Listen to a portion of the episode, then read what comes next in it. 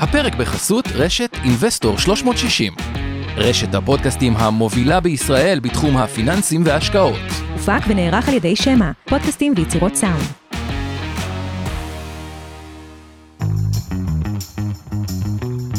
מעוניינים ללמוד יותר על עולם ההשקעות? האזינו לפודקאסטים נוספים שלנו.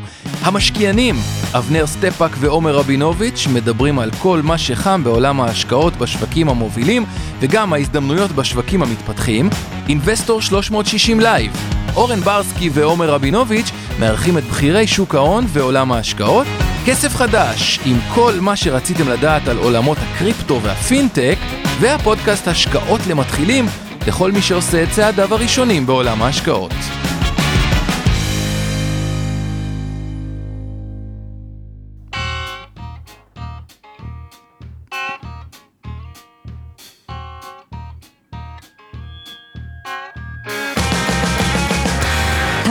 המשקיענים אבנר סטפק ועומר רבינוביץ' בשיחה חופשית על התחומים החמים ביותר בעולם ההשקעות. אוקיי, טוויטר, טוויטר, טוויטר, איזה צעדים אילון מאסק עשה לנו, וזה באמת פותח לנו את השידור שאנחנו אומרים, רגע, הוא קונה, את- הופך את טוויטר, אמור לפתוח, לקחת את טוויטר מחברה ציבורית לחברה פרטית, באסטרטגיה שנקראת leverage by out, כלומר, קונה אותה עם מינוף. מה זה leverage by out, נבין מה הרציונל LBO מאחורי זה. בתקציר, כן. LBO. רגע, אבל זה פותח עוד משהו. אם אנחנו נסתכל ברגע זה, למי שמאזין על טוויטר, בבורסה, שמישהו יכתוב לנו ככה גם את הסימבול של טוויטר. TWTR, כמו שנשמע בדיוק, טוויטר. היא, היא נסחרת עכשיו ב-49.94 דולר. אבל רגע, הוא הציע לקנות אותה בכמה? ביותר מזה. תכף אני לכם את המספר הסופר מדויק. 54 נדמה לי? כמה זה? אה, לא. נכון, אבל השאלה 54 נקודה מה, אבל זו שאלה, רגע, רגע, רגע. אולי אפשר מה שנקרא לעשות ארביטראז'. ארביטראז', כלומר לקנות משהו שיודעים שהוא יקנה יותר, למכור לאילון מחר. מאסק עוד אה, חודש. ב- עוד חודש, שכל מה 20%. שצריך שהוא לא לא- חודש, זה חודשים. כן. שהוא לא יחזור בו. ומי שמנתח את זה ואומר, רגע, הוא לא יחזור, שסיכוי גבוה, אז בואו ננצל את זה. אז גם, זה עוד פעולה זה מעניין, שנקראת, אתה- אתה בוחר להסתכל על הצד הימני של המשוואה, על טוויטר, אני דווקא בוחר להסתכל על הצד השני. אם הוא יבטל את העסקה, לא, אני פשוט מתרגש לראות שאנחנו פותחים היום אה, דיון על טוויטר ועל אילון מאסק, וכרגיל, כשאנחנו מדברים על טסלה, מה קורה? מינוס 12 אחוז, סליחה, 11 אחוז וחצי, אני סתם... אה, אגב, גם זה קשור לרכישה של אה, אתה יודע טוויטר. למה זה? אבל- למה זה? כי השבוע נהגתי על הטסלה שלך. זה היה פשוט לך? ברור שזה, האמת אותו טוב, אני, אני, אני שוב, את- אני, אתם צריכים להכיר כבר, עזבו את הבדיחות הקבועות של טסלה, אבל ברצינות רגע, תמיד תבדילו בין מוצר טוב ומוצר גרוע לבין חברה טובה לחברה גרועה ולבין מניה טובה ומניה גרועה. מוצר טוב וחברה טובה בדרך כלל הולכים ביחד, אבל עם המניה לא תמיד יש קשר, אוקיי? אה, אה, כי אה. לפעמים המוצר הוא טוב, או אפילו מצוין, אבל המניה כבר התנתקה מכדור הארץ והיא בשווי בועתי. ויכול להיות כמובן גם הפוך, ולכן אה, לא תמיד זה, זה שאני לא אוהב את מניה טסלה לא אומר שיש לי משהו רע להגיד על האוטו פח אשפה שאתה נוסע בו. סתם, סתם, סתם. לא, לא, לא, הוא באמת אחלה אוטו, אין- אין- באמת, באמת. הנקודה היא מה שלדעתי כן. אבנר מפספס פה ופספס בעבר, ולצערי אני אומר את זה כמי שהקשיב לו. לצערי, והוא כבעלים עוד של טסלה. לא, כי הוא עוד עשה שורט אז אה, גם היה...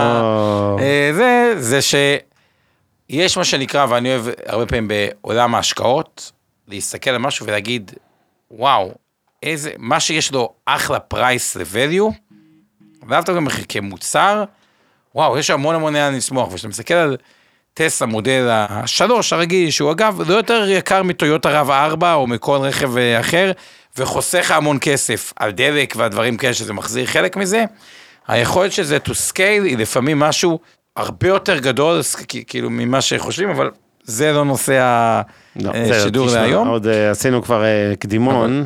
אבל אבל- רק דבר אחד, כן. אנחנו מדברים על משקיעי נסדק שכאילו בוכים במינוס 17 אחוז מתחילת השנה, או הסינים, מינוס מינוס 17 זה כולל את 21%. הערב, כי אנחנו מדברים ביום לא, קצת אה, אחרי דרמטי. ה-10 מינוס 20, אבל אם אנחנו נסתכל, זה לא הסיפור האמיתי, על המניות של ארק קיי, של קטי ווד, אותן מניות צמיחה, שאגב, צריך להגיד את זה, בחמש שנים האחרונות, אחרי הירידות עדיין נתנו 130 אחוז תשואה. תשואה, שזה לא כזה גרוע, זה ממוצע של קרוב ל-20 וקצת אחוז קו ישר, או אה, כן. פחות מזה במונחי IRR. כן.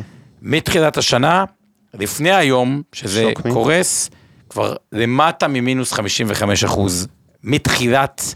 קצת ה- ירדו 55% מתחילת שנה הזאת. בשישה חודשים האחרונים, והשנה אחורה כבר מינוס 57, אחרי היום לדעתי מינוס 60 אחוז, וואו. ומתחילה להישאל השאלה, כולם מדברים על אה, מניות ערך עכשיו ודברים כאלה, האם לא הגיע להיות contrarian וללכת דווקא לדבר שירד אה, חזק, אולי זה ירד יותר מדי. אגב, אפרופו טוויטר ואילון מאסק שהוא קנה אותה, עם כל הקופות הדשנות שיש באפל, כמה, אה, לדעתי, אה, 200 מיליארד, אבל ב cash, בקופה. האם המחירים האלה מספיק אטרקטיבי שאולי הם יקנו חלק מהחברות האלה, יש פה גם שאלות רגולטורית, או חברות עשירות יקנו חברות צמיחה שפתאום נראים במחירים מאוד מאוד אה, נוחים. אז זה ככה סוגיה מעניינת אה, בפני עצמה.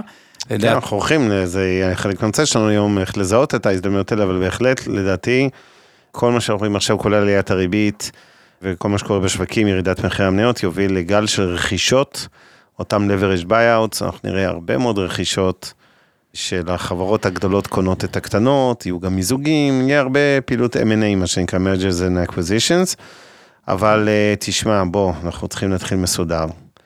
ולהגיד תודה לכל מי שאיתנו, ותודה לעוז גצניק ממיטב שמנהל את השידור, ותודה לצוות שלך, עמי ארביב, אורן אה, ברסקי ואור חלמי של התכנים, ולאורי טולדנו שיושב איתנו פה באולפן לשמאלנו ומפיק את הפודקאסט שלנו, אני מזכיר שאתם יכולים לשמוע אותנו בכל הפלטפורמות של ספוטיפיי, גוגל, אפל וכולי. וכרגיל, אור אריאל, האלופה האופטימית, אה, ממשקיעים בדרך לעצמאות כלכלית, קבוצת פייסבוק שמשדרת אותנו בלייב, אנחנו מאוד אוהבים גם אותה. ונראה לי סיימנו את פרק התודות. כן. וכן, נשמח לאיזה פינוק. מה שאתה, של פעם שעברה. אז. כשמדברים על טוויטר ואילון מאסק ובכלל ו-leverage buyout, בואו נתחיל מהדוגמה הכי רגע, מפורסמת. רגע, מה, אתה לא רוצה קצת אקטואליה מכפילים? שנייה, רגע לפני שצוללים ישר למנה העיקרית, בוא, רק תשע ושבע דקות, תן לנו כמה... אה, יש לנו פה, ויש לנו עוד חובות, אה, במרכאות חובות, אני אומר, מהסשן הקודם, בכוונה השארנו, אה, אנחנו דיברנו היום על כל הנושא של הגנה מאינפלציה, דרך שוק המניות, ומניות הבנקים, ונדל"ני, וכל מיני דברים אחרים. אז יש שם כל מיני שאלות אקטואליות שלא נגעו לסשן, אז אנחנו לא שוכחים את, אתכם של שואלי שאלות, אנחנו נתייחס לזה גם אה, בקרוב, עכשיו, בסשן הזה. אה, דברים שהיו קצת אה, מחוץ לנושא הקודם. כן. אז בואו ניגע כמה מילים במכפילים, S&P כבר ב-18.3, אני מדבר על המכפיל העתידי, הכל, נסדק, הכל לפני היום כמובן, והערב יש ירידות. חדות, אז רק הוזיל עוד יותר. כן. הנסדק ב-24, אירופה נראית זולה, גרמניה, בריטניה ב-11, וואו. שזה לא יקר, סין ב-10, אתה רוצה לשתף רגע את אה, פינת המכפילים עצמה? תודה, אה. עוד רגע אחזור אוקיי, ונראה את אוקיי. זה. אגב, אפרופו סין, וזה סתם אנקדוטה, עשינו ביום ראשון אה, וובינר עם איזה מומחה לסין, על חברת טנסנט, שהיא באמת ה super app של העולם. מה זה סופר, ש- של אה, סין. כן.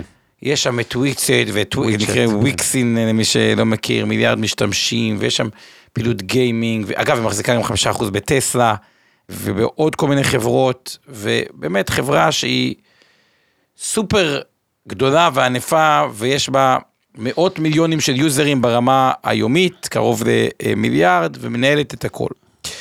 והגיע למצב שסתם מבחינה כבר לוגית, וחברה, אגב, וגם כל החברות החדשות שקמות בסין, הן מתממשקות לפרט, לפלטפורמה, כלומר מה שנקרא מיני פרוגרמס, כמו שיש לך חברות שמתממשקות לסיילספורס וכל מיני דברים כן, כן. כאלה.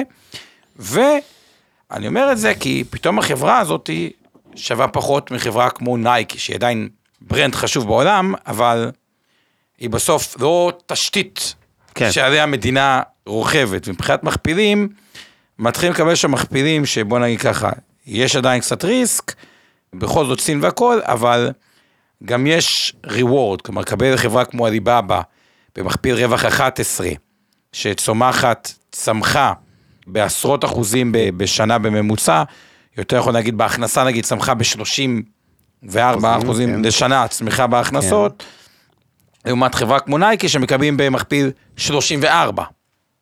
כלומר, שאגב, צומחת גם, אבל צומחת הרבה פחות. נכון. אנחנו נסתכל על ההכנסה של השנים האחרונות, צמחה בשישה אחוזים, בממוצע.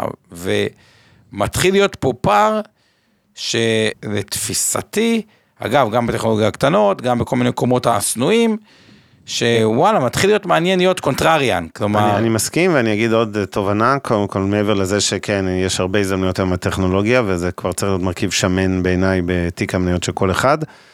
עדיין אני מוטה לגדולות, גם כי אני חושב שהחלק מתהליך ה-LBO שנדבר עליו היום יעזור גם להם מאוד, אבל מן הסתם הוא ייצר הזדמנויות גם בקטנות, כמו שטאוור נרכשה חמישה מיליארד דולר פלוס.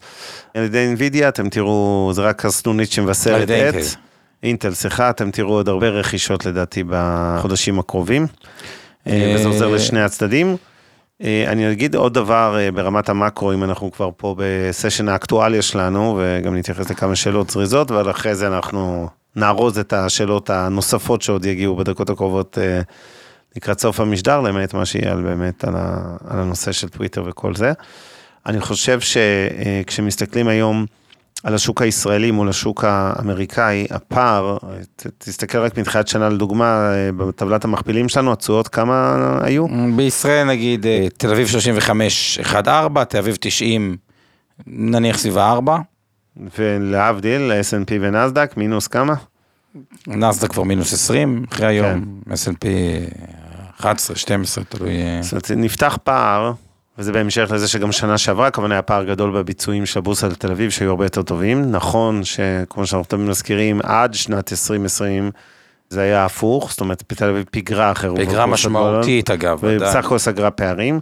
אבל היום, לדעתי אנחנו באיזושהי נקודת פיתול, שהשוק הישראלי, באופן יחסי, שוב, השוק האמריקאי, מתחיל להיות מעניין להסיט כספים מפה חזרה לארצות הברית. אני תמיד הייתי פחות חסיד, או לא תמיד, אבל אתם יודעים את עמדתי בשנה החולפת, אה, על פחות ארצות הברית, יותר ישראל, יותר אסיה. עכשיו אה, אולי הגיע הזמן קצת להחזיר אה, עטרה ליושנה טיפה, ולנצל את הירידות האלה, אפרופו ארצות הברית.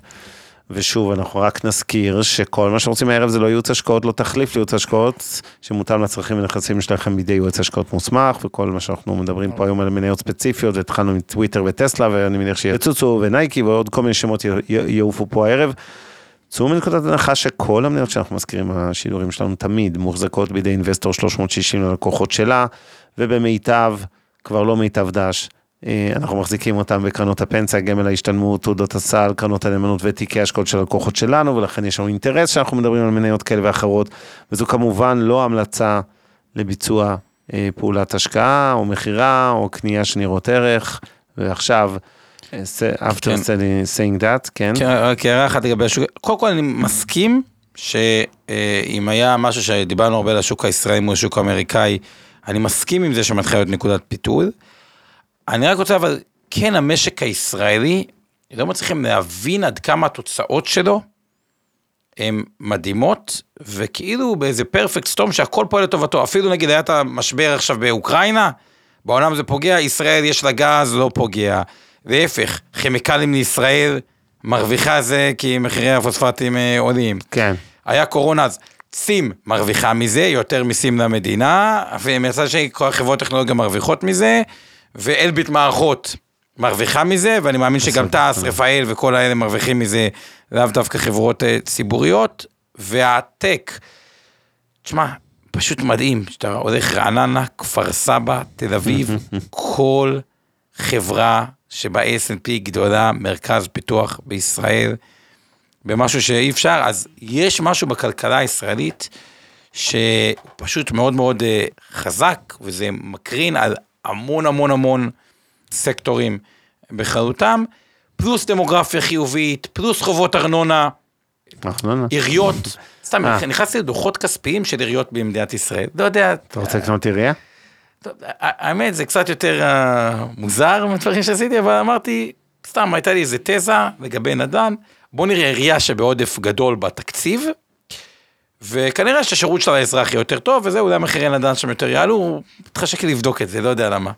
כל אחד והתחביבים כן, המוזרים המוזרים שלו. שלו, כן, כן. ממש, כן, מסכים שזה תחביב קצת מוזר. ותשמע, כל מה שקרה בטק יצר את כל המרכזי אה, משרדים הענקיים, שזה דופק ארנונה חבל הזמן, והעיריות התקציבים שלהם פתאום נראים יותר טוב. לא גירעוניות יכולות להשקיע, אתם מרגישים את זה אולי בתור, תלוי כל אחד ואיזה עיר הוא. משהו טוב מאוד יש בישראל רכבת קלה, ועדיין מסכים עם אבנר שלפחות... לפחות בתחום, כלומר, אני כן חושב שכאילו ישראל היא, היא ממוצבת טוב, ועדיין הטכנולוגיה, גם הסיני וגם האמריקאי, מתחיל להיראות מאוד מאוד טוב, לחברות מאוד מאוד מאוד אה, איכותיות, ויש פה משהו שהוא הזדמנותי. מי שבתוכו צריך לנשום כי כאילו נפשית, קשה, כלומר הנסדק המינוס 20 זה החלק הטוב, החלק הלא טוב זה הקטי ווד מינוס 55 שמעת? זה- זה... קרוב ל-60 אחוז וואו. בשנה האחרונה, וזה הממוצע. זה אומר שגם יש הרבה חברות ברור. מתחת לממוצע, אז having said that, לפעמים הדבר יכול להיות קונטרריאן, או להחזיק באסטרטגיה שדבקתם בה, סך הכל העולם כן הפך יותר דיגיטלי, יותר טכנולוגי. כן, אני, אני כן רוצה להגיד שמעבר לעניין הזה שדיברתי עליו של אה, קצת אה, ישראל מול ארה"ב, אני כן חושב שבהחלט מניות הטכנולוגיה, עם, כולל הרבה מהחבוטות האלה, מתחילות כן להיות מעניינות כבר. דיברנו לפני איזה שבועיים פעם אחרונה, לא זוכר שזה היה לפני החג, ואני קצת אה, יותר הזהרתי בתקופה האחרונה לא להתפתות כל כך מהר, לה- הרבה פעמים אנחנו רואים אה, צניחה של מניה באיזה 30-40 אחוז, ואנחנו אומרים וואו, זה בטח הזדמנות קנייה, ואפילו על בסיס אה, כמעט טכני, נקרא לזה קונים נגד המגמה, ואז פתאום אה, הוא מגלים שקנינו ב-70 במקום ב-100, אבל ה-70 נהיה 40, ו- והפסדנו... או אה, 30, כן. כן, והפסדנו לצורך העניין אה, 40 אחוז על ההשקעה של עצמנו מ-70 ל-40 סדר גודל. ולכן צריך נורא קצת להיות סלקטיבי פה. עכשיו, כשהשוק צונח, אפשר להיות פחות סלקטיבי ולקנות גם תעודות סל של נניח אה, ענף מסוים. אבל uh, בשלבים הראשונים צריך להיות סלקטיבי ברמת מניות ספציפיות, כמובן לא ניכנס להמלצות uh, נקודתיות כאלה ואחרות, אבל לא, עדיין לא לקנות מכל הבא ליד, אבל בהחלט נראה שהמגזר הזה לא הולך להיעלם, וכן חטף מכה לא קטנה כבר, שמתחילה להפוך אותו ליותר אטרקטיבי בתיק. אני אגיד לכם את התזה שלנו באינבסטור, או ככה מה שעם אור אה, חלמש, שגם אה, מכין חלק מהחומרים, אנחנו חושבים שיקרה. אז אה, קודם כל, פדיונות שהם קורים בטכנולוגיה, אנשים מסיטים כסף, משקיעים, בכללותם משקיעים כסף גרוע. כל המחקרים מראים, משקיעים הם כל כך גרועים, שתשואת המשקיע היא משמעותית, משמעותית, משמעותית, נמוכה מתשואת המדד, לא בגלל הבחירות שלו, כאילו, יוצאים שעוד צריך לצאת, מחליפים טרנדים שעוד צריך לה- להחליף, עושים ממש גרוע. כאילו, מזרימים כסף לקרנות אג"ח שאג"ח בשיא, מוציאים בשפל, כאילו, עושים הכל הפוך. עכשיו, בשורט טרם יש יציאת כספים מחברות טכנולוגיה לטובת חברות ערך, ומה שלדעתנו יקרה, יש את הדוחות הכספיים האחרונים שהיו מצוינים דווקא בחברות הטכנולוגיה, כולל חברות טכנולוגיה שאחרי הדוח קפצו ואז נשחטו עוד פעם, כי הדוח הפתיע מאוד לטובה. עוד שתי דוחות כאלה שטובים, תתחיל. להיווצר דיפרנציאציה ענקית. כלומר, יחזור הסיפור, רגע, אנחנו במהפכה טכנולוגית, דיגיטציה ודברים כאלה, ומי שיצליח להשלים שלושה קווטרים של הפתעות טובות, פתאום יטוס, מהמם. ומי שלא יישאר נמוך, ויכול להיות נמוך להרבה זמן, או כאילו כן. Forever, כלומר יתחיל תהליך דיפרנציאציה מאוד מאוד גדול בין חברות ש... אני מסכים, זה הסלקטיביות שדיברתי עליה. נכון, וזה יקרה בשני רבעונים הקרובים. אוקיי, לא יודע ספציפית, כאילו, אני כן, יכול להיות שאתה צודק, אני רק אגיד שבעיניי צריך להביא בחשבון עוד דבר אחד, וזה העצבנות בשווקים, בעיקר במניות הטכנולוגיה, אתם רואים את התגובה לכל אה, תקלה, נקרא לזה, בדוחות, או בצפי, או נטפליקס שנשחטה וכולי. כאילו, אנשים אומרים לי הרבה פעמים, אני לא מבין, בסך הכל הם ציפו ל-X מאוד לזה, והיה איזו סטייה של 200 אלף מנויים, או כל מיני נתונים שנראים על פניו לא דרמטיים. אבל תזכרו שחברות הטכנולוגיה הן מראש אה, סוג של ממונפות, לאו דווקא מאזנית, אלא מבחינת המודל, ה- נקרא לזה תמחור של המניה, וכל וקטור פיפס ימינה-שמאלה, שאנחנו מזיזים את הוקטור, זה כמו עם הפנס, כשאנחנו מאירים מטר קדימה, ונזיז את הפנס ימינה-שמאלה, אז התזוזה על הקיר היא קטנה. אבל כשאנחנו אה, מאירים אה, ל-500 מטר, אז נזיז אה, אותו דבר את היד, אנחנו מזיזים את הפנס בטווח אולי של עשרות או מאות מטרים אה, ימינה ושמאלה, את אלומת האור. אז זה קצת מה שקורה בהייטק לפעמים, ולכן לפעמים גם נתון שלילי קטן, יש לו אפקט גדול. כן, גם עוד דבר שצריך לזכור את זה, וזה גם נקודה מאוד מעניינת. יש קרנות שמתמחות בסגמנטים. לדוגמה, הסגמנט שהיה אחד הכי פופולריים בעולם, זה קרנות שמתמחות בצמיחה. עכשיו, growth funds. growth שנקרא, כן. בחברות קואליטי. עכשיו תחשבו על חברה כמו נטפליקס, אוקיי, אז עזבו גם מה השווי האמיתי שלהם שווה הרבה יותר או שווה הרבה פחות, כי כאילו גם הסך הכל היא מאוד ירדה, כשההכנסה והרווח שלה מאוד מאוד עלו. אבל מה קורה? חברה שמפסיקה לצמוח או שהצמיחה שלה יורדת מתחת סף מסוים, קרנות הגרוס מוכרות אותה. כי הם בחברות צמיחה קלאסיות.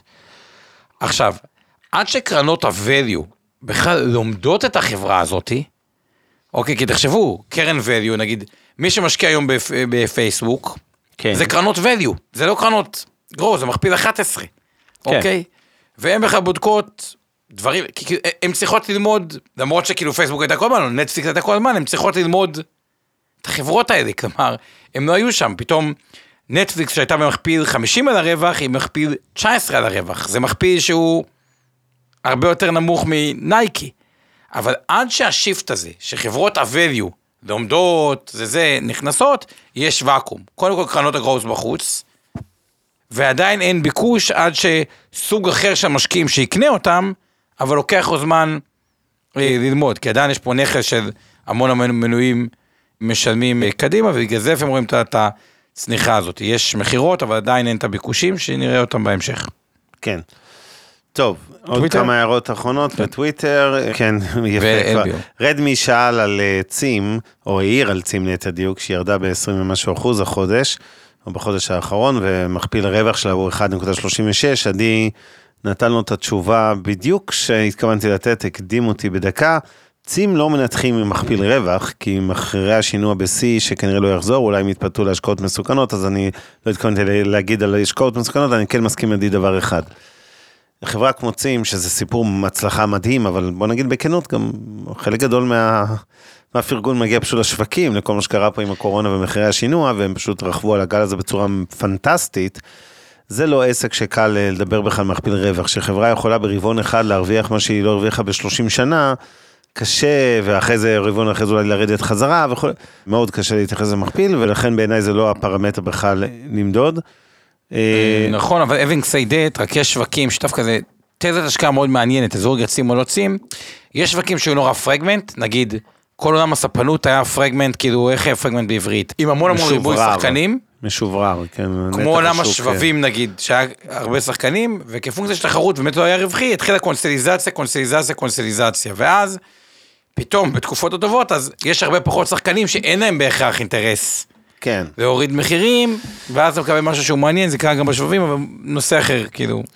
כן, אז עוד אה, אין לנו פה שאלות על אה, אטרקטיביות של סין, אז אני אגיד ככה, אה, סין בעיניי שוק מעניין להשקעה, בכלל אסיה, אני תמיד אומר אסיה, זה 50 אחוז סין, 50 אחוז כל השווקים מסביב, כולל הודו ואחרים, אני חושב שזה שווקים מעניינים להשקעות, פחות להתעסק במדינות ספציפיות, יותר ברמת קרנות או תעודות סל של כל המדד הזה, המדדים, בעיקר דגש על טכנולוגיה סינית, כי כמעט תמיד, עכשיו זה אגב קצת משתנה, אבל כמעט תמיד אה, מתומחרת הרבה יותר זול מארצות הברית. מטכנולוגיה אמריקאית, ואני חושב שקצת אה, הספידו את השוק הסיני בהגזמה.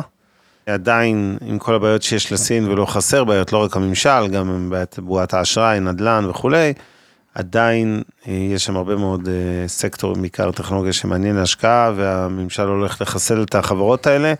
כן, סין בעיניי צריכה להיות אה, מרכיב לא קטן גם כן.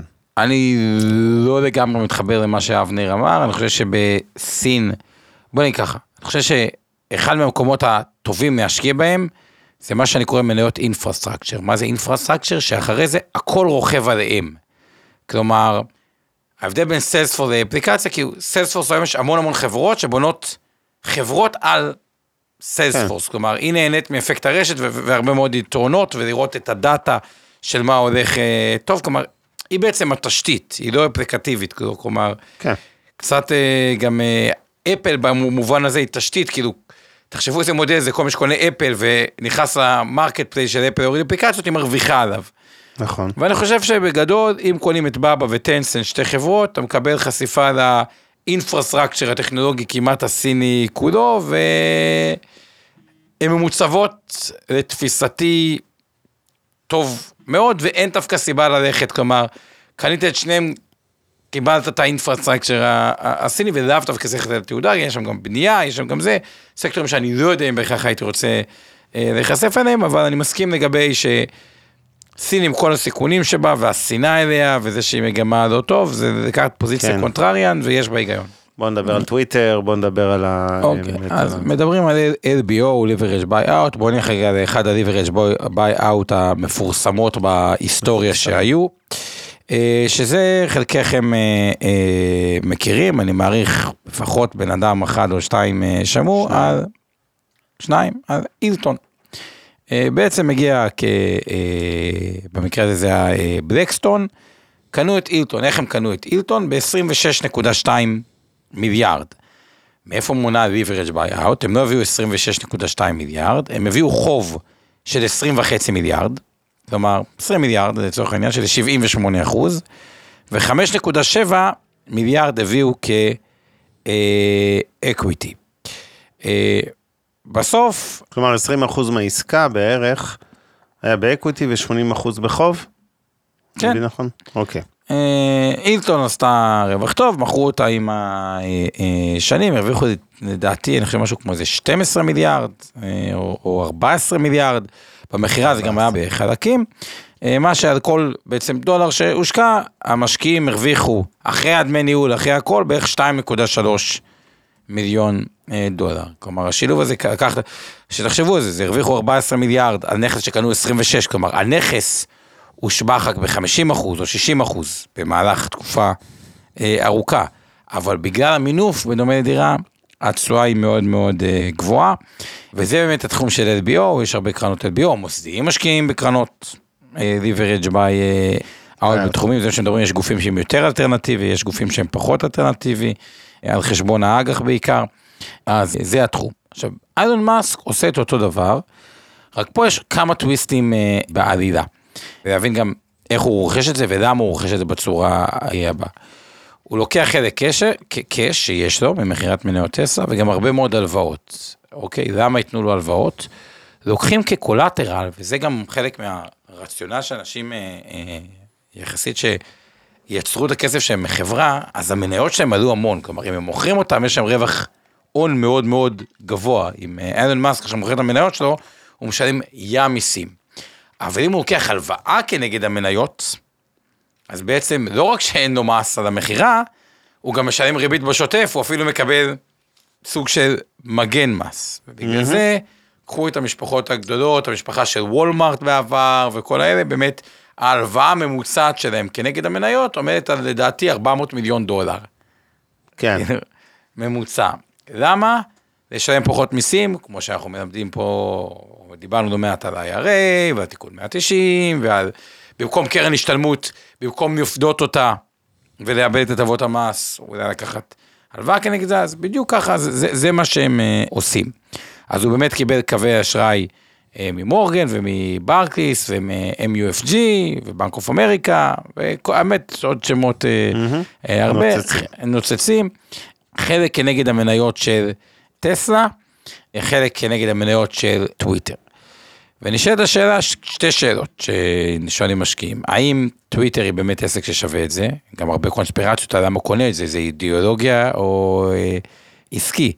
תחשבו, להחזיק בנכס כמו טוויטר, שאתה פוליטיקאי, שאתה בא לתקוף את אילון מאסק, ויש לך חשבון בטוויטר, ושם יש לך את כל ה... ואם אתה אתה חושב. עשר פעמים. עשר פעמים, בדיוק. מה זה מזכיר לי? אני חשבתי על עסקת טוויטר, זה ממש הזכיר לי בקטנה, במרכאות בקטנה, כי זה היה כסף הרבה יותר קטן, את נוחי דנקנר, איש העסקים הישראלי לא. שקנה את מעריב. זה לא אותו דבר, אני אגיד לך למה. כי? כי נוחי דנקנר, אני נתתי הרצאה, לא, שוב, לא זה, וגם כן. מכיר את זה, ממש ב... זוכר, ב-2011, 12 היה לי קורס דווקא לנשים, והיו שם כמה נשים שהסבירו לי ניתוח מאוד זה זה, שהוא יפשוט את הרגל. ואמרתי אני מסכים איתכם. כי הוא לא היה בן אדם עם הרבה כסף, כאילו, הוא היה מאוד ממונף, אוקיי. והוא קנה את זה. זה היה איזה, אילון מאסק, הוא לא לוקח פה, כאילו, קודם כל טוויטר עסק הרבה יותר טוב, הוא, כן. הוא עסק טוב במהות שלו, אוקיי? הוא מרוויח כסף, הוא סיפור מאוד מעניין אגב, איך הוא קם, וג'ק דורסי, אחד מגדולי היזמים, שהוא גם בעלים של סקוויר, שם מבלוק, אבל זה עסק טוב. מעריב היה עסק גרוע, ידעו שהוא עסק גרוע, ידעו שאין לו סיכוי להרוויח, הבינו כן, שהעיתונות אני היא מדבר dead. יותר על המוטיבציות, אני לא בא להשוות את טוויטר למעריב. כל מה שאני אומר, המוטיבציות היו דומות. זאת אומרת, לא מוטיבציה כלכלית טהורה של אה, איך אילון מאסק הולך להרוויח נו. כסף מטוויטר, אלא שיקולים מהסוג שרמזת עליהם קודם. אה, זה סוג של, הוא קונה לעצמו הגנה כרגע מ- מ- מי הגנה זה יתעסק איתו. וכולי, ומלהתעסק כן. ואת הדברים האלה, אבל במקרה, ביטוח. הוא, הוא גם ביטוח, ביטוח. אז זה תזה אחת. תזה שנייה אומרת, רגע, הוא לא רוצה להיות חשוף עם כל ההון שלו רק לטסלה, למכור טוב, מניות זה- בוא, טסלה. אם זה היה התזה, אז היה קונה תעודת האלה. 500, נו באמת. אבל הוא גם באמת, אחד מהמוטיבציות כאילו, שהוא טוען שהיום טוויטר היא האמצעי דמוקרטי החשוב ביותר בעולם. הוא אומר, בסוף הדעות הכי מגוונות הם בטוויטר, אגב, אני חייב לציין, רמת השיח מאוד עלתה, אגב, אצלנו אורן מעלה פוסטים בטוויטר ברמה מאוד מאוד גבוהה, אורן ברסקי, אפשר לעקוב אחריו גם. הגיעו גם בתקופה האחרונה משם לקוחות מטורפים, כאילו יזמי הייטק ודברים, כאילו, אנשים שכאילו מאוד הופתענו שהגיעו, מהמם. אה, כאילו היא פלטפורמה שיושב שם כוח חזק, והוא באמת מאמין שהנושא הזה של אה, שיח פתוח וזה, הוא... אתה באמת מאמין לו חשוב. שהוא מאמין שהשיח הפתוח... זה- זה- הוא יפה. טען, הוא גם אומר שאולי הוא רוצה להיות חלק אה, משפיען ואת הדברים, אבל אתה יודע מה, הוא מכל האנשים, הוא מוזר בקטע של זה, אבל הוא באמת, אה, אם טסלה לקח את זה לקצה עם האנרגיה הירוקה, הוא לקח את זה לקצה, הוא, הוא ילך עם האג'נדות שלו עד הסוף. ונשאלת השאלה למה. עכשיו, אם מי שחושב שבאמת המוטיבציה שלהם לא רק כלכליות, הם בכלל, שזה מעביר לנושא של אה, ארביטראז', כאילו מעבר לסוגיה הכלכלית, זה גם מאוד רגשי, ובדיוק מה שאתה אמרת על העיתונות, אז הסיכוי שזה ייסגר, לפחות שהוא לא ייסוג מהרכישה, יותר נמוך, מה שאתה מקבל ארביטראז' יותר גדול, כי בסך הכל הוא מציע לקנות את זה, לדעתי 54, היום המניה היא פחות מ-50, אז כלומר, אפשר ליהנות פה מארביטראז' די גדול, ורציתי להגיד מכל משהו. לא, אני, שוב, אני, אני, אני חושב שאנחנו צריכים uh, להתמקד ב, בעסקה, באירוע, במרג'ר ארביטראז' ובשל, ו, ובסוג העסקאות האלה שעוד נראה, פחות במוטיבציות של אילון מאסק, שאני לא רוצה להגיד פחות נאיבי ממך, כי אני לא חושב שאתה אדם נאיבי, אבל אני חושב שכל לא, אין, העטיפות... אין ספק, זה, רכישה רגשית, בוא, שלא כן, נתבלבל. כל העטיפות לעסקה ההזויה הזאת. הרכישה היא רכישה עסקית, אבל דבר אחד כן שזה, כי שמעתי בלי קשר לפני זה אה, פודקאסט על טוויטר, עסק שעבר גם לפני זה turnaround מדהים, כלומר ביכולת, בזה זה, בכמות משתמשים, בעד, כלומר הוא, הכל בסדר, אני לא טוען שטוויטר לא חברה טובה, אני רק אומר, המוטיבציות פחות רלוונטיות והן כנראה גם לא, לא נקיות נקרא לזה בכל מקרה, אבל זה לא חשוב. נכון, כל, כל מה שאני אומר עכשיו בשורה התחתונה, אתם יכולים לקנות את המניה הזו, נניח, עכשיו בואו ננתח רגע את העסקה הזאת. אנחנו מדברים על עסקה שהמחיר של טוויטר בעסקה הוא 54.20, נכון? בואו נראה כמה היא נסחרת ברגע זה. אגב, הייתה 49, עכשיו 50.36, עלתה קצת. אבל. עדיין פער, אה, בדיוק לא רע 4 ביום. של ירידות אה, כאלה, כן. אז אה, בגדול, יש לנו פה פער של, אה, היא יורדת כמו שוק, אני רואה, של 2 אחוזים וחצי. כן. בקיצור, היא נסחרת בדיוק 4 דולר מתחת, או כ-8 אחוזים מתחת למחיר הרכישה. מתי אמור להיות ה closing? אנחנו יודעים אה, שמתי העסקה הזו אמורה להיסגר.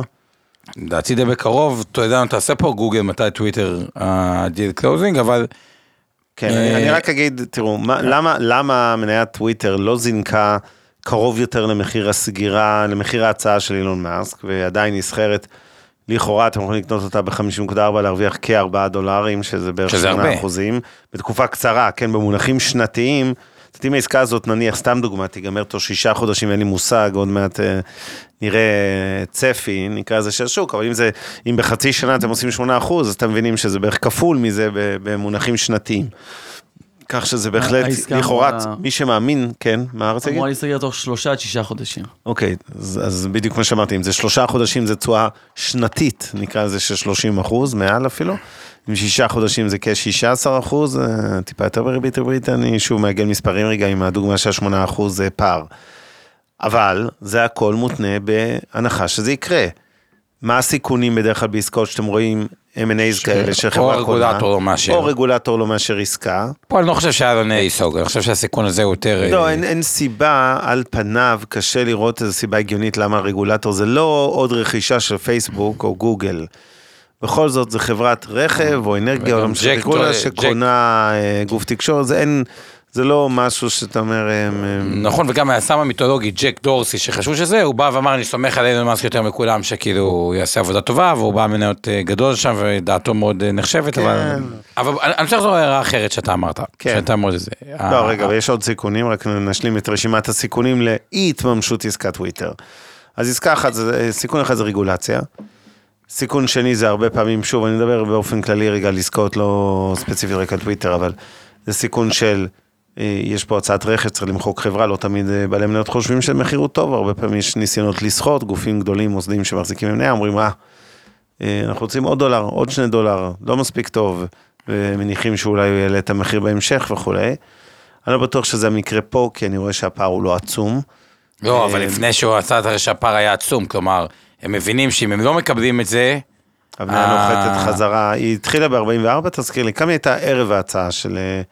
אה, יכול לבדוק לנו? אז אה, כן, בוא נגיד ככה, היא הייתה לפני, ב-31 למרץ, ב-38 דולר.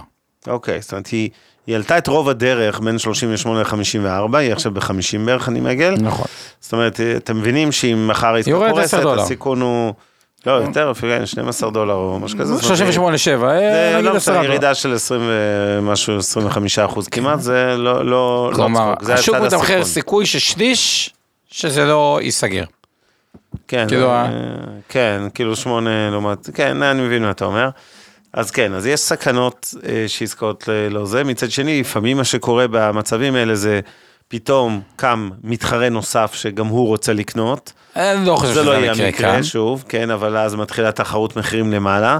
לפעמים יש בעלי מניות שעושים רעשים של אנחנו לא מוכנים למכור לאילון מאסק במחיר הזה, מנסים לסחוט, נקרא לזה, אה, סכומים נוספים ולגרום לו להעלות את המחיר. אה, גם פה אני לא בטוח שזה יהיה המקרה, אבל זה לא כל כך חשוב.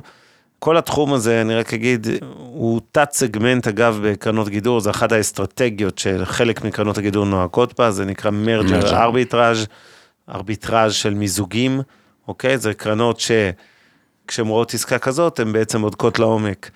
מנתחות מה ההסתברות שהעסקה תעבור, בודקות את כל מה שהן יכולות עם עורכי דין ברגולציה ובכל האזורים השונים, ולראות שיש מימון באמת לזה, במקרה שלו אתם מבינים שהמימון זה לא הבעיה, יש הרבה עסקאות שנופלות על זה אגב. בא מישהו מציע מחיר, ו- ואז הוא הולך להשיג אה, אשראי מבנקים, והבנקים אומרים לו לא תודה, זה גם יכול לקרות, כן. אז זהו, אז אני זה רוצה... לא, זה לא יכול אה, לקרות אה, לאילון מאסק כנראה, אבל זה יכול לקרות ל-99.99% מהאנשים. אבל רוצה להתחבר גם חוץ מטוויטר, מי יכולה להיות הטוויטר הבאה? כי אתה אמרת הערה, ולמה יהיו עוד כאלה? כי אמרת אולי החברות הגדולות. אז בוא, שירכשו, כן. אז, אז, אז כמה נתונים באמת שהם מדהימים. אז בואו רגע נדבר על הגדולות. אפל כן. מחזיקה היום 200 מיליארד דולר מזומן בקופה. מזומן.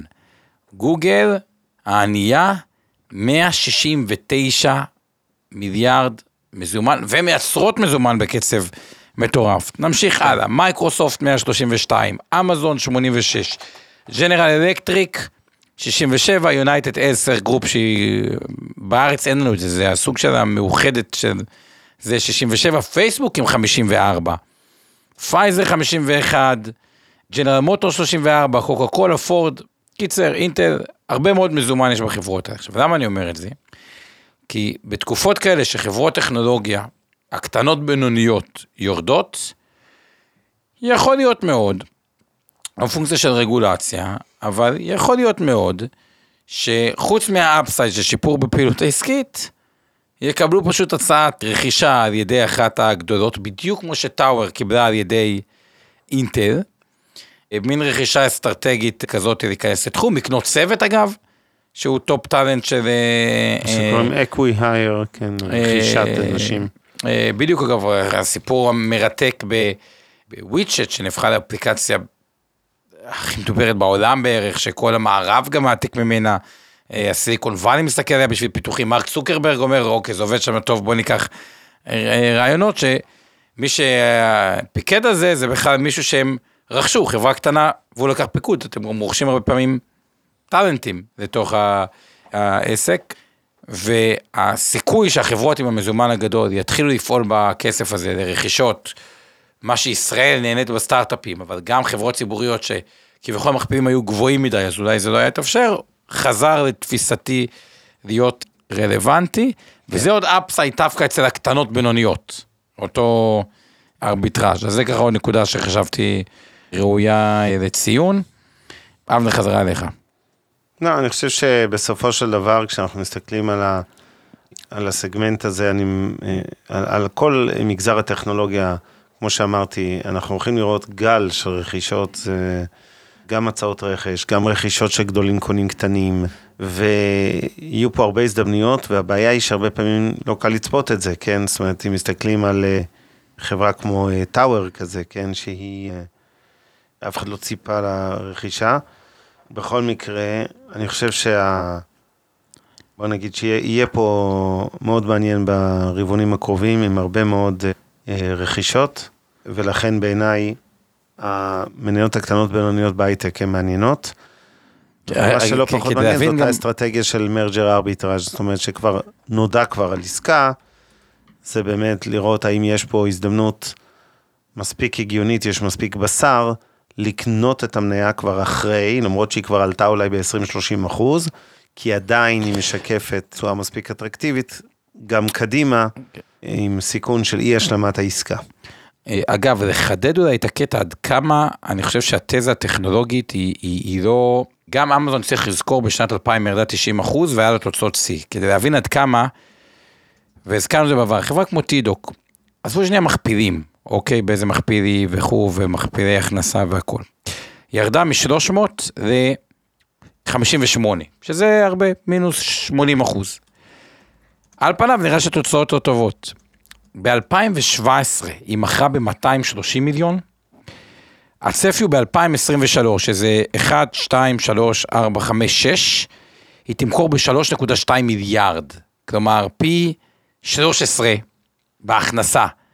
עכשיו, לא יודע מי ככה זה, פי 13 בהכנסה זה קיצוני. עכשיו, למה אני מחדד את זה? כי זה לא שהחברה עשתה רע, פשוט המכפילים מאוד מאוד הצטמקו. מכפיל מכירות גבוה, זה עבר יותר מכפיל מכירות נגיד 4.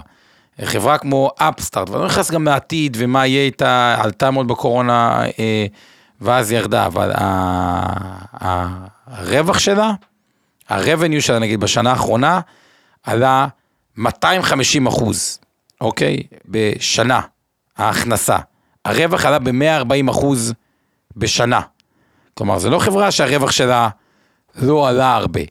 ועדיין בשנה האחרונה היא ירדה 31 אחוז, למרות שהרווח עלה ב-140 אחוז.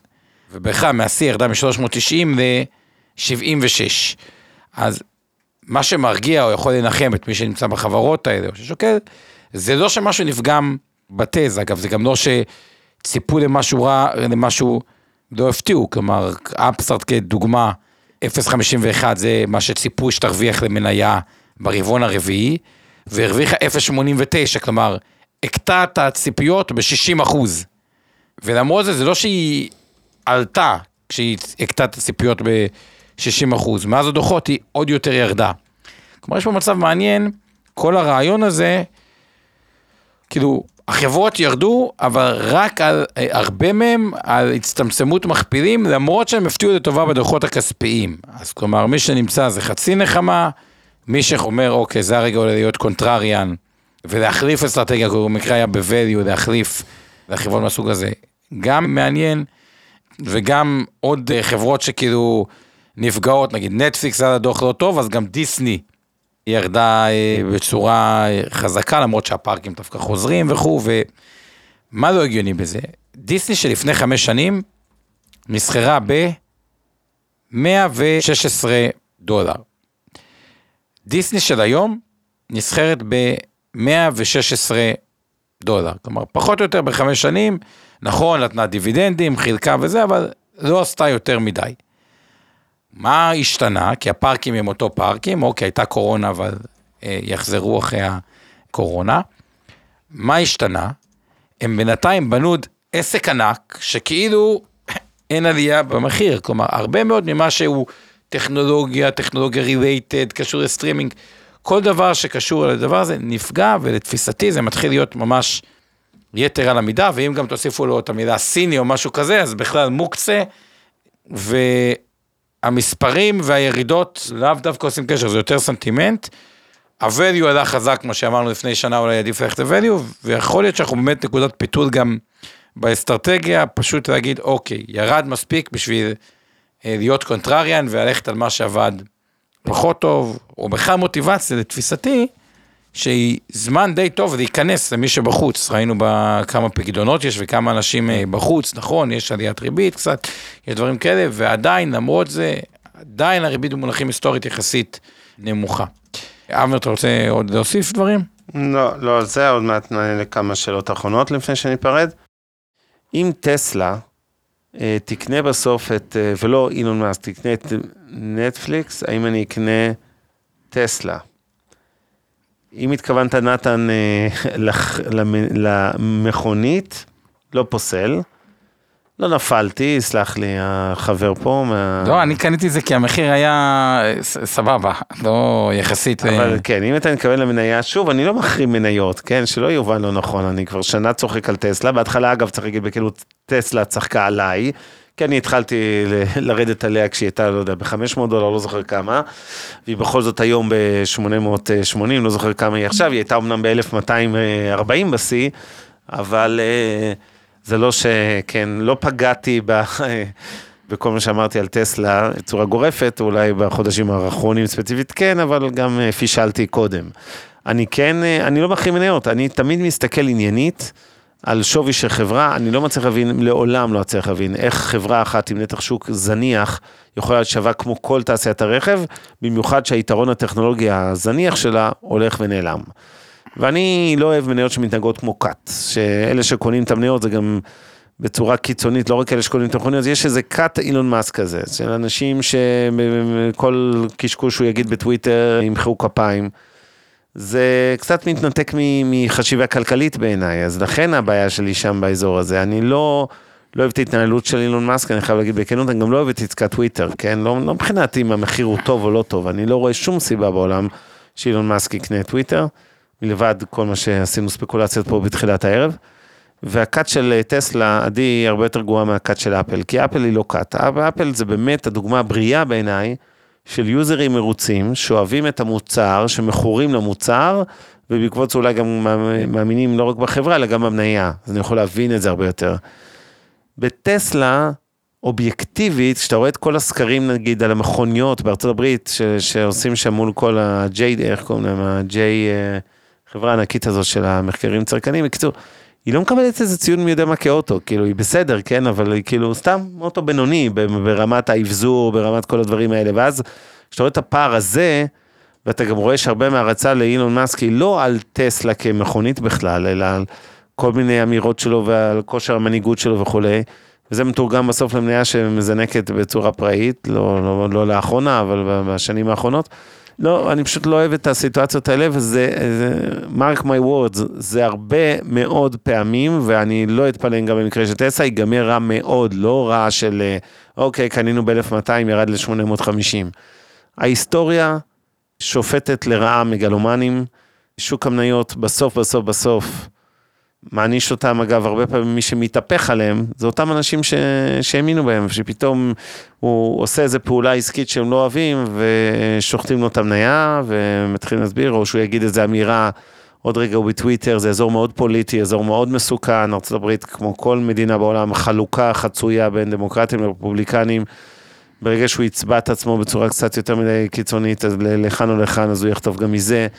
זה שדה מוקשים, זה רע לטסלה, זה רע לאילון מאסק לדעתי, או, או, או לא מספיק טוב, בלי קשר להשקעה, שוב, אני לא נכנס בכלל עם טוויטר, זה... זה... הוא גם קונה את זה, צריך להגיד, במכפיל לא זול. כלומר, כן. לה... המחיר הוא לא זול, כלומר, בוא כן. נגיד ככה. טוב, אנחנו צריכים uh, לסיים את הערב הזה, אז מה לי רק לשאלתך על מניות חיטה, אפשר לקנות את הסחורה שנקראת חיטה, אפשר לקנות תעודת סל החיטה, ויש כמובן, כמו בכל ענף אחר, כמו שיש מניות נפט אתם יכולים לקנות את הנפט ואת המניות שקורות את ה... שמפיקות נפט, או מחפשות נפט, אותו דבר, יש כמובן חברות שמסביב לתחום החיטה, שאפשר לקנות את המניות שלהן, אבל מי שרוצה הארדקור להיצמד לחיטה, אז זה או חוזים עתידיים, או יותר פשוט כנראה אה, קרנות נאמנות תעודות צה"ל וכולי, יש כאלה בכל העולם, אה, על סחורות חקלאיות בכלל, או על אה, מוצרים ספציפיים בפרט. עד כאן לערב, תודה שהייתם איתנו, ניפגש כרגיל שבוע הבא, אה לא, שבוע הבא. סליחה, זה ערב יום הזיכרון, נכון, נכון, נכון, אז שבוע הבא. שבוע הבא אנחנו נדלג, אבל נמשיך כרגיל. אה, תודה לאיתן גרבר על התרגום לשפת הסימנים, למיכל ירמוך על הכתוביות. תודה לאורי אה, טולדנו משם הפודקאסטים, לאורה אה, האלופה האופטימית שלנו, אורה אריאל אה, ממשקיעים בדרך לעצמאות כלכלית. תודה לצוות שלך, עמי ארביב, אורן ברסקי ואור חלמי, סליחה. אנחנו היינו עומר וסטפאק. אה, תסנן אבנר. תודה רבה, ושיהיה אה, לילה טוב, וניפגש בעוד שבועיים, יום שלישי, ונראה לי שמצאנו רעיון היום לבוג... אנחנו צריכים לדבר על משכנתאות, חד משמעית, גם אגיד, יש מתחילים? הרבה אקטואליה עכשיו, קורים הרבה דברים, הריביות מזנקות, אנשים עכשיו גם בשיא הלקיחת משכנתאות, יש המון דילמות, נכון. אז זהו אז אנחנו מתחילים. הולכים לדבר על. משכנתאות, כי זה גם אקטואליה. לילה טוב לכולם, תעשו טוב, זה חוזר עם ריבית. מוזמנים להאזין לפודקאסטים נוספים שלנו, המשקיענים, השקעות למתחילים, אינבסטור לייב וכסף חדש. הופק ונערך על ידי שמע, פודקאסטים ויצירות סאונד.